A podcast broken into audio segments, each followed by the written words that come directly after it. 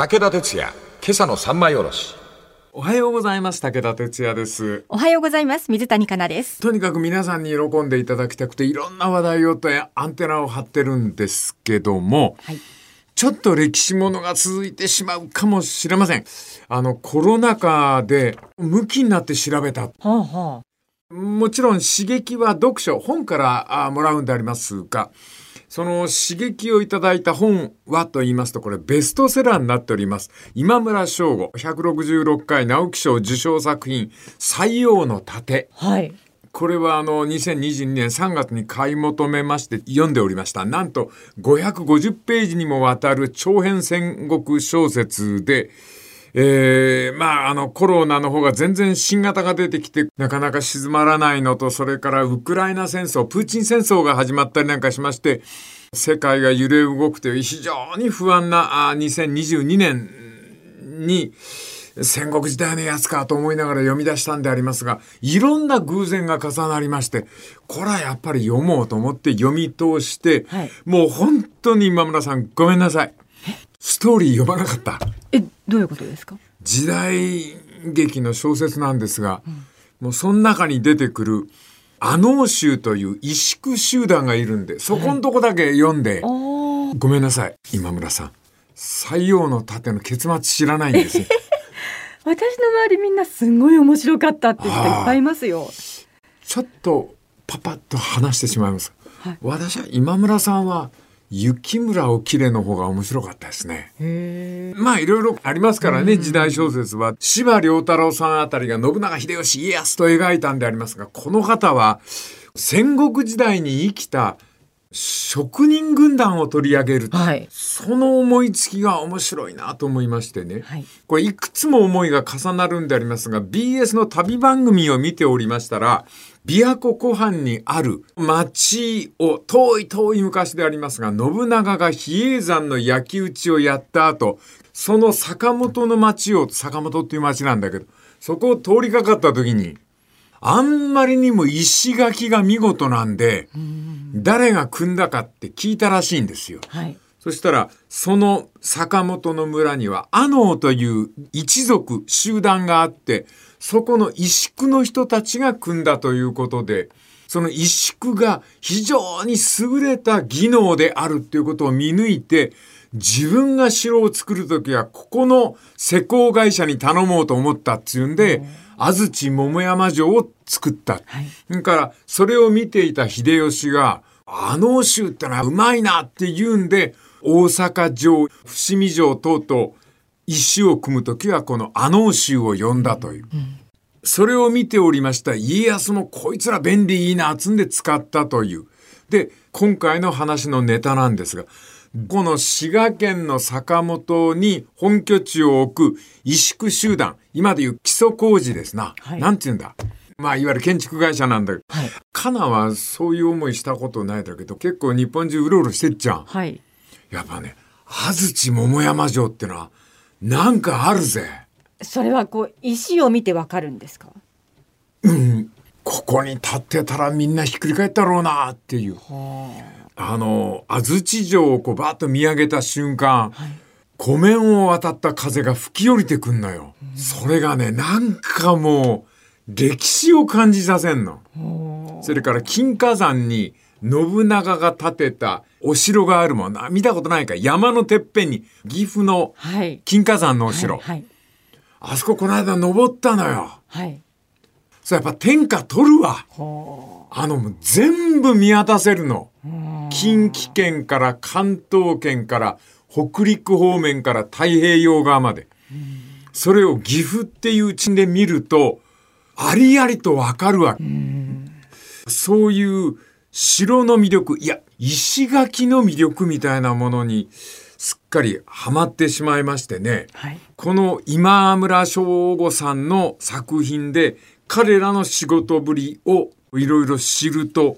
ため息が出るというか、日本ってすごく面白くて、各大名が天下を争って戦争するじゃん、はい、その戦争する大名たちの必要に応じて職能集団があの都の周辺にできてるのね、うん、伊賀甲賀って言って、スパイをやる専門の里があったり、それからお城を作るときに便利な基礎工事を引き受けるあのっていう一族がいたり、鉄砲作り抜群っていう国友衆っていうのがいるのよ。うん、カナなんかびっくりするかもしれない。まだいるんだよ、国友、鉄砲を作る人が。へー、ここの街灯の形が鉄砲の形してるもんな。そうなんだ。すっごい誇りなのよ。へー、この鉄砲技術っていうのもすごいんだけど、今回に関してはこの石工集団、石を組むっていう基礎工事に特化した琵琶湖坂本のあの州に目を向けてみようかなと思いまして。ちょっと余計なこと言っていいですか、うん、この小説って鉄砲集団が勝つか白石集団が勝つかっていうのがラストですね。そうそうそうそう。それを哲也さんはご存知ないんですか。うん、もうどうでもいい。俺はそんなことどうでもいいんだ。そこが知りたいよ。ごめんなさい、今村さんは俺はどうでもいいんだ。はい、その集団がいたっていうことで胸がときめいたんですよ。はいはい、で鉄砲鍛冶の方はまたチャンスがあったら語りますんでお待ちくださいね。はい、今回に関しましてはこの石工集団あの州というのをさんまいにおろせればというふうに思っております。こうご期待。武田哲也、今朝の三枚おろし。おはようございます。武田哲也です。おはようございます。水谷香奈です。まあ職業が半分旅。最近はちょっと数が減っておりますが、こう旅に出かけるたんびに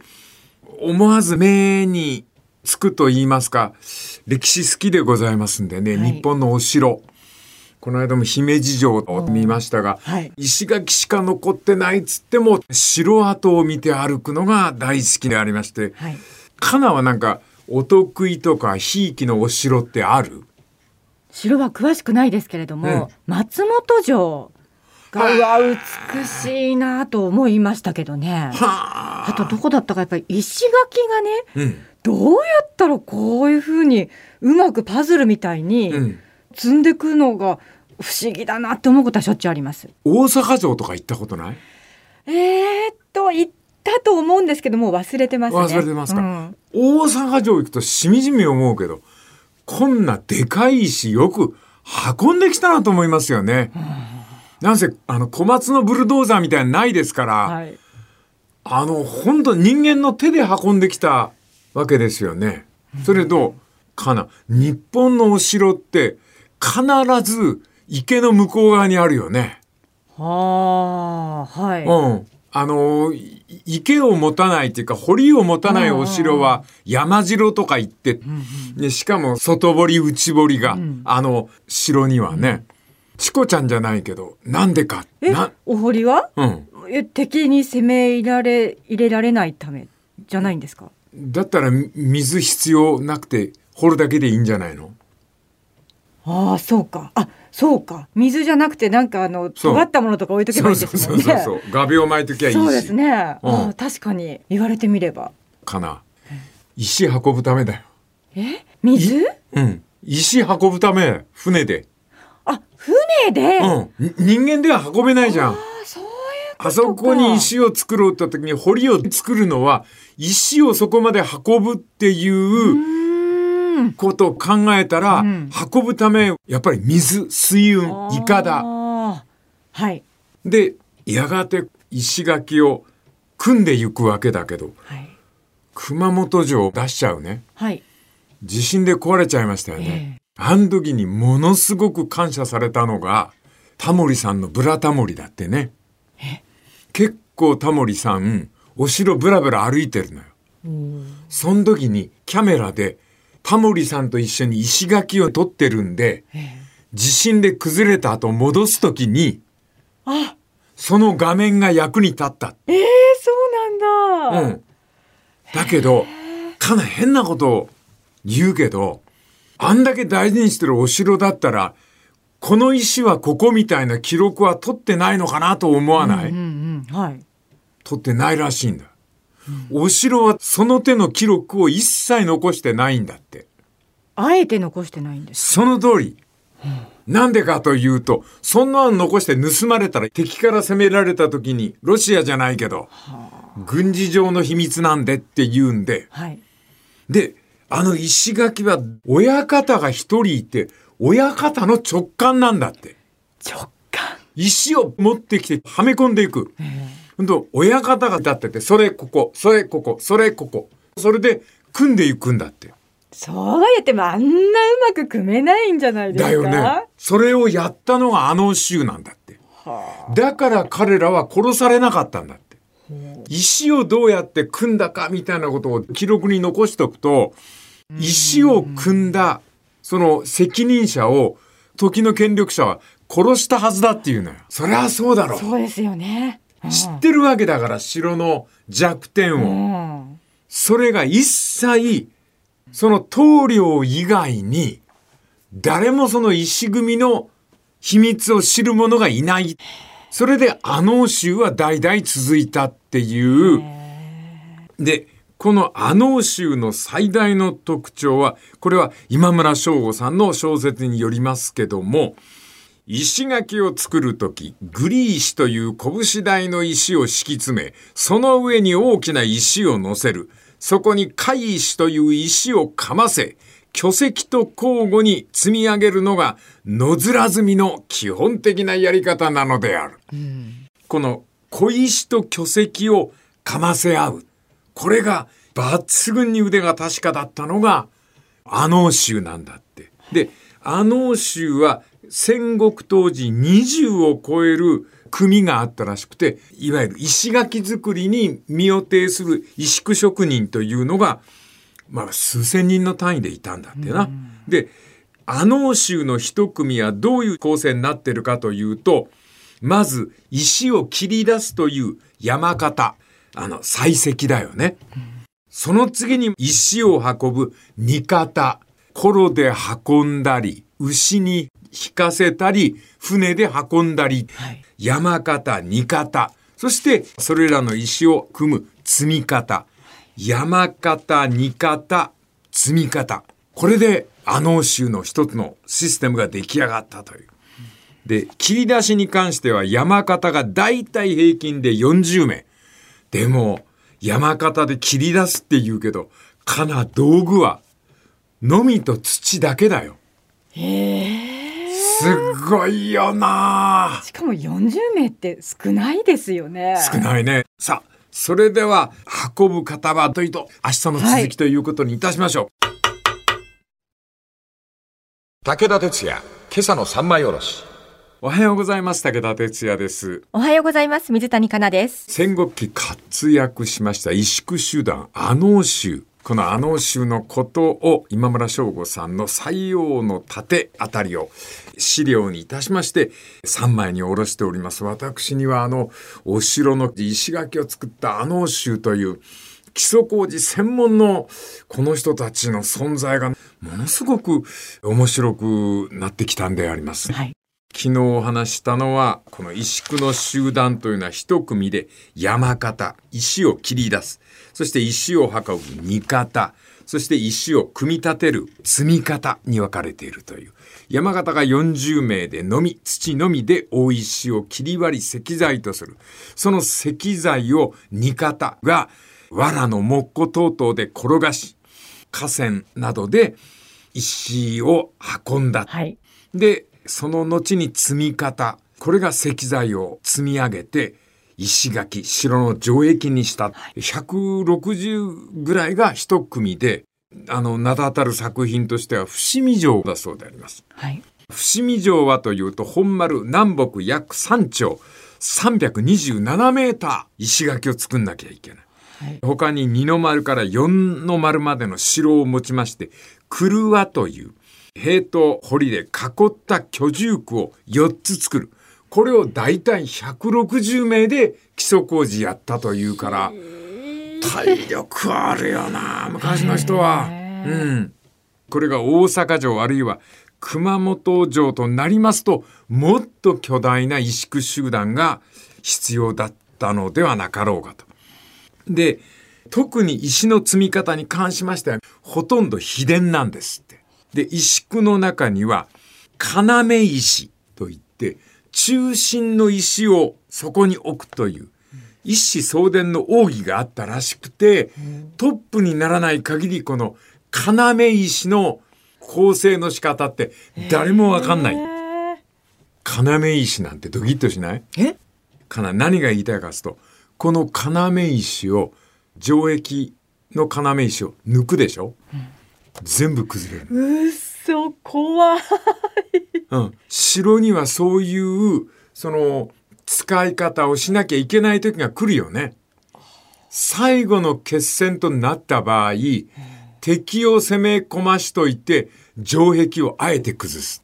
今まで歴史上そういうことってあったんですか？えっと、この小説の中大津城が舞台なんですがあります。へー、あの壊れない城壁と壊れる城壁を阿能衆が作ったっていうことが形容してあるんですよ。うーん、ね、でこの要石一つを内側から抜くと大崩壊して侵入した敵兵がその石なだれに飲み込まれて死亡させるというような決戦の技術があったと。からくりですよね。そうそうそうそう、だからその阿能衆なんてのはもうこういう構造学の物理を図面なしで口頭のみで技術として持ってたっていう、はい、えー、よくインカの遺跡の石積みを称える内容で積まれた石と石の隙間にカミソリの刃が入らないっていうことがありますけども、この石積みは日本の城郭には不適だそうであります。インカの真似はしない方がいいんですって、うん、なんでかというと遊びが少ない積み方なんですって、うん、だから地震等々日本の野面積みの場合は大石をグリ石という小石で包んでグリ石が動くことによって大石の安定を図るという。はあ、なんかワクワクするよな。私城のことはあんまり興味なかったんですけど、うんうんうん、すごい面白いです。面白いでしょ。で野面積みだけじゃないんですよ。方法はまだ技術いっぱいあって、石を選んで大きさも一尺さんじゅっセンチ四方ブロックにしといて、そういう石材に加工して打ち込みはぎ、打ち込みでつなぐ、あるいは切り込みはぎ、接着面を削って面に密着させる加工の方法とか。おー、ほら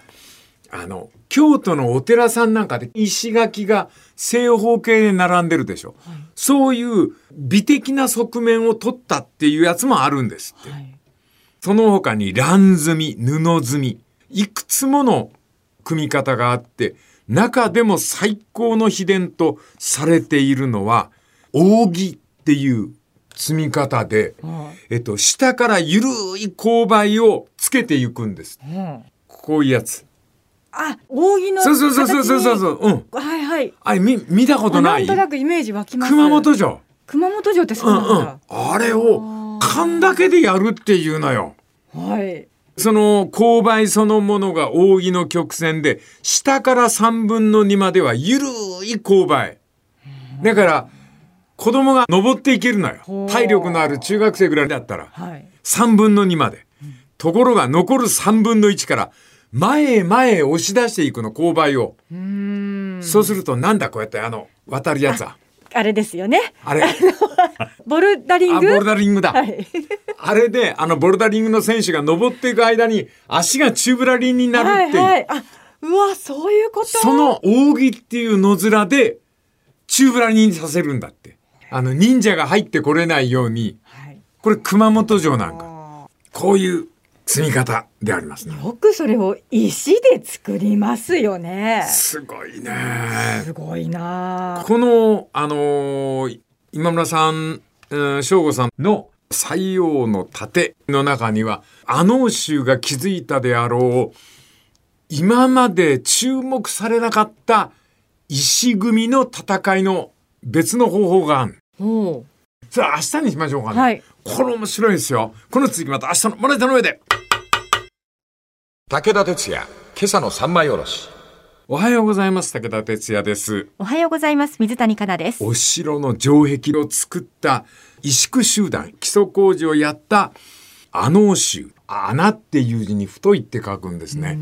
その集団の小説なんですが、今村翔吾さんの塞翁の楯、小説の方はごめんなさい、あんまり興味がありませんでアノー集だけもう無我夢中で調べて皆さんにさんまいにおろしているという、はい、今村さんがお書きになった塞翁の楯で興味深かったのは、アノー集の石積みの技っていうのがいろいろ紹介されておりまして、どの技も架空の技なんかないんです。全部本当にあって残ってるやつなんですが、石積み櫓っていう積み方がありまして、これは武前国中津耶馬渓に築城された山城の中にあるそうでありまして、円錐の形をしたキャップみたいなやつ、 あ,、はいはいはい、あんな風に石が組んでやん、石で、うん、ほんで穴が開いてて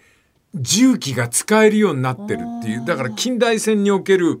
統治家なんです、石の、はい、このあたり面白いですね。でこの石積み櫓っていうのはあの州結構得意で、いろんなお城に相当組んでたみたいね。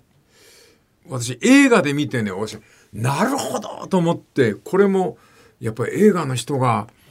調べたんでしょうね。司馬遼太郎さんの関ヶ原っていう映画があって、徳川家康が鉄砲で撃ってくると、三成あの隠れーって言いながら盾を出すんですよ、うん、妄想だけあれを半分に割って何枚も何枚も貼り合わせてある、うん、と鉄砲で撃っても弾くんだって。へー、妄想だけは何百枚と重ねてあるんです。あ、はい、だから大きいドラム缶みたいなやつ、うん、面白いよね。そして今村翔吾さんの小説の中で最も驚くべき情景が書いてあるんですけども、あの近江国大津城、琵琶湖湖畔の高台にあるお城なんですが、外堀水入ってないんですよ、はい、理由は簡単で、琵琶湖より高いもんですから外堀を満たす水を汲み上げるわけにはいかないのよ、はい、それでこれが面白かったな、はい、まずは琵琶湖湖畔よりお城というのはどのくらい高いかというと、さんじょうろくしゃく、約 いってんはちメーター高い、うん、でこの城の外堀はよんちょう、よんひゃくよんじゅうメーターぐらいありまして、幅はじゅうごじょう、よんじゅうごメーターほど、空堀でろくメートルの深さを持ってるんですけども、はしごをかけられれば簡単に石垣に取りつかれると。防御のためには何としても水を引き込まなければならない、はい、外堀の機能が果たせないということで悩むわけです、はい、城主は。であの州になんとかならないかと。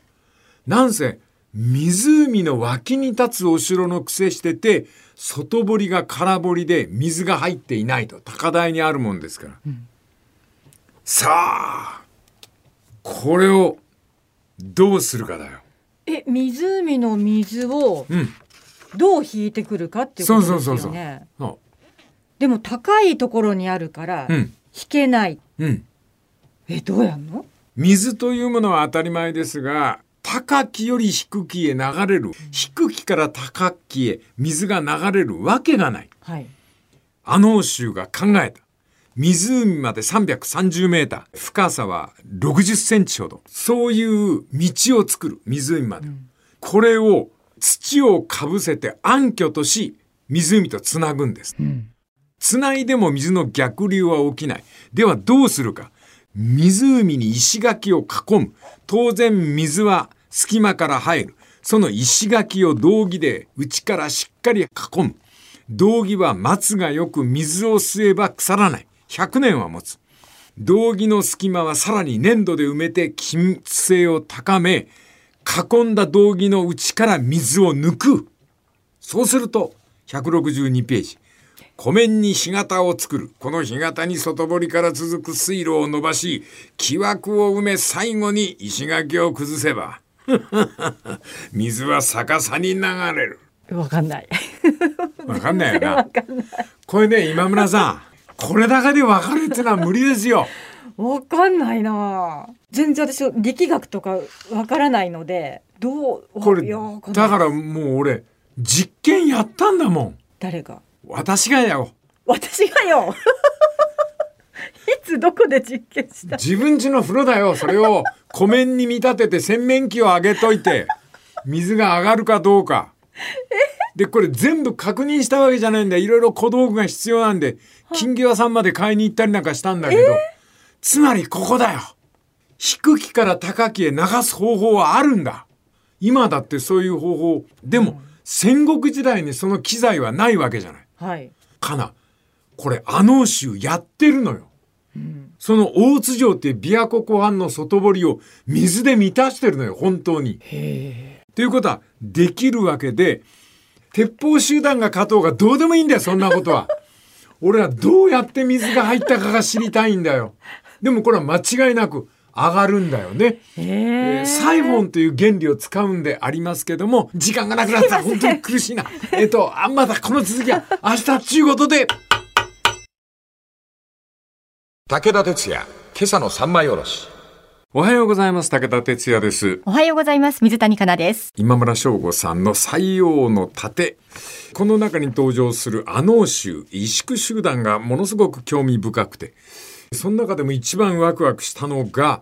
大津城、近江国大津城で琵琶湖湖畔の高台にある城、外堀が空堀で水が入ってない。水が入ってないといざ戦闘となるとはしごをかければ石垣に取りつかれる、はい、それで何としてもここに水を張りたい。しかし琵琶湖湖面よりもじゅうメーター以上高台にあるということで、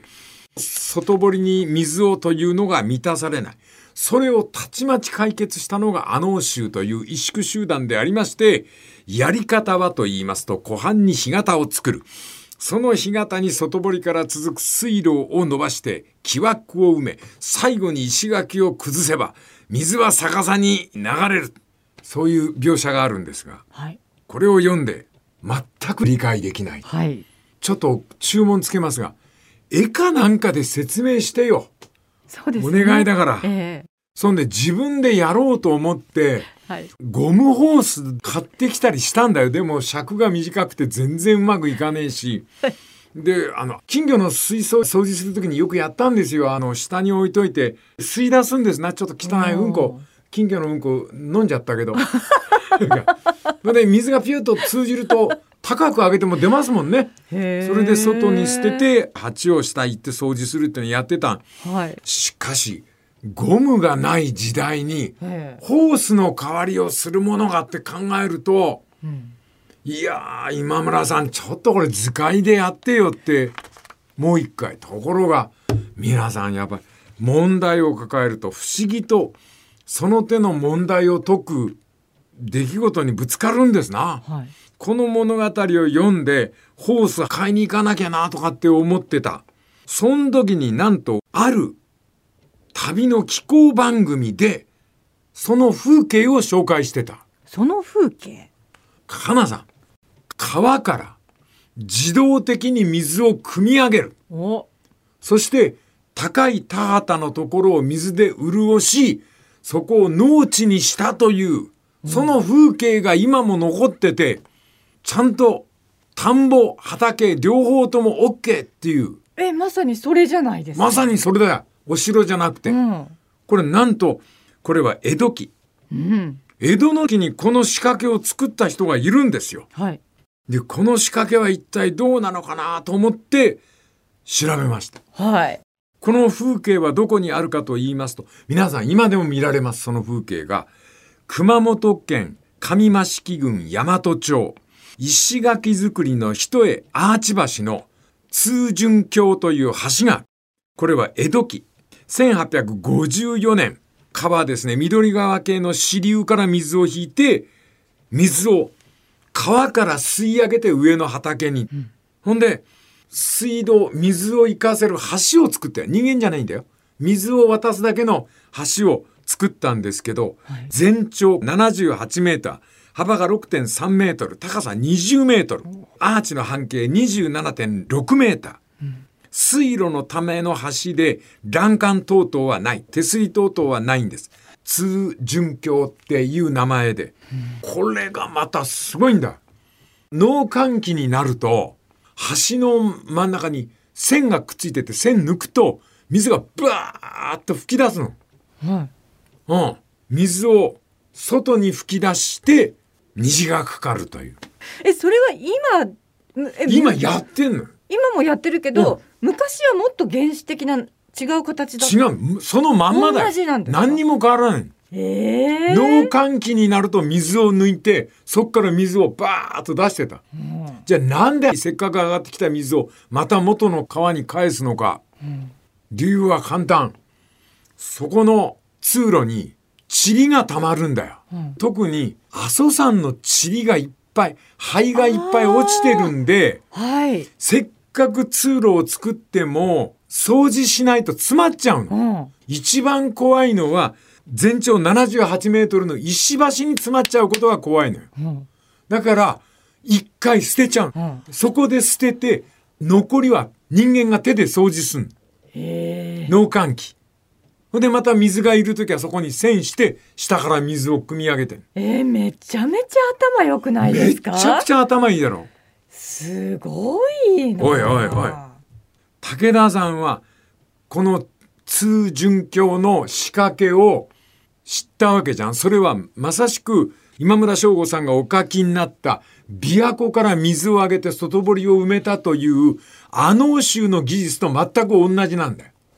ここ熊本県だろ。お両方とも言えるのは上司は清正なんだよ、はい、加藤清正、うん、加藤清正ってあの別才能があったの知ってる？えー、何ですか？城作りの名人って言われたんだ。それで熊本城もそうじゃん、はい、清正の城って落ちたことがないんだよ。何を興奮してるんだよでもその時に俺の中にいくつも重なった大津城に水を吸い上げるっていう水路の工法とその田畑に水を潤すっていう土木工事の設備が全く同じシステムを作っているとすれば、はい、この熊本の工事の裏側にいたのは実はあの欧州ではないかという。おいおい小説書いちゃうよ俺あ、ダブラこいてる今なくなりましたこの辺りで興味を持っていただければ嬉しゅうございまして、清正の城、この発想をたどっていきますと熊本城だけではないんです。清正には様々な別の城があるんですね。それを来週ご紹介したいと思います。この続きまた来週のまな板の上で。